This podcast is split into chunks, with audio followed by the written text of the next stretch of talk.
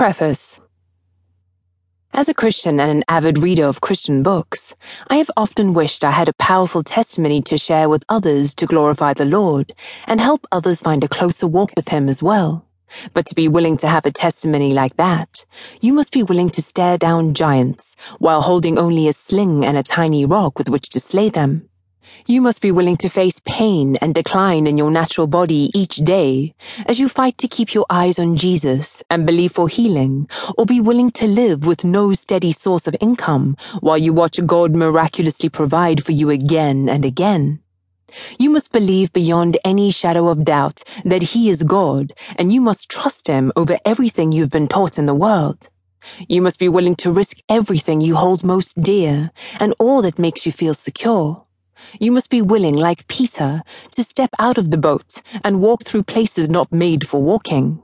You must be willing, like the Israelites, to walk for days and days into a desolate wasteland, carrying nothing but your faith, and not knowing how you will feed yourself or your family.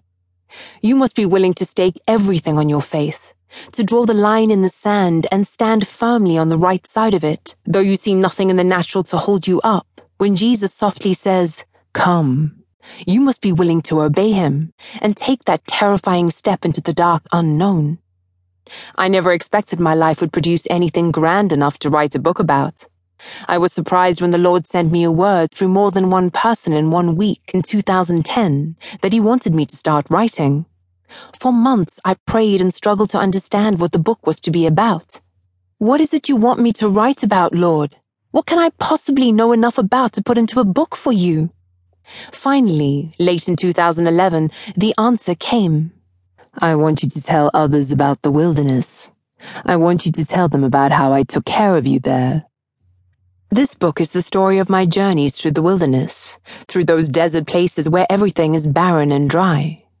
The desert places are not places of comfort. The heat is on, and nothing in your life is the same as it was before the desert, but it is there that you will learn more than ever before about yourself and about your God. You must be willing to continue walking in the heat, out of the security of your comfort zone, and stay there when there is nothing solid in your circumstances to stand on as the storms batter you and the enemy does his utmost to terrify you. You have to be willing to lose relationships when people distance themselves from associating with you, when they mock and doubt and think you've lost your mind, and then walk away. In the midst of the wilderness, you must take your eyes off the backs of those walking away and the things you may lose, and train your eyes on Jesus and keep saying, What's the next step, Lord? You have to know in your heart that Jesus said, Come, and keep walking in spite of being ridiculed, in spite of being abandoned, in spite of the fear and terror that rise up when nothing around you looks solid enough to plant your feet on. You must wholeheartedly believe in what you are doing and for whom, and keep putting one foot in front of the other until you come out the other side, having passed the test. When the disciples decided to follow Jesus, they risked everything for what they believed. The earliest disciples were businessmen and family men. Without doubt, their friends must have questioned their decision. You know their spouses certainly did, since they were going up against the Pharisees, who had the power to influence others in the community against them, and even had the power to do them harm.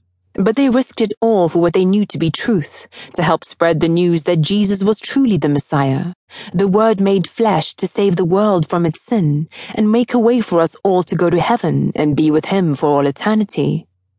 In spite of the terror I encountered in my desert experiences, it was there that I learned to trust Him, really trust Him.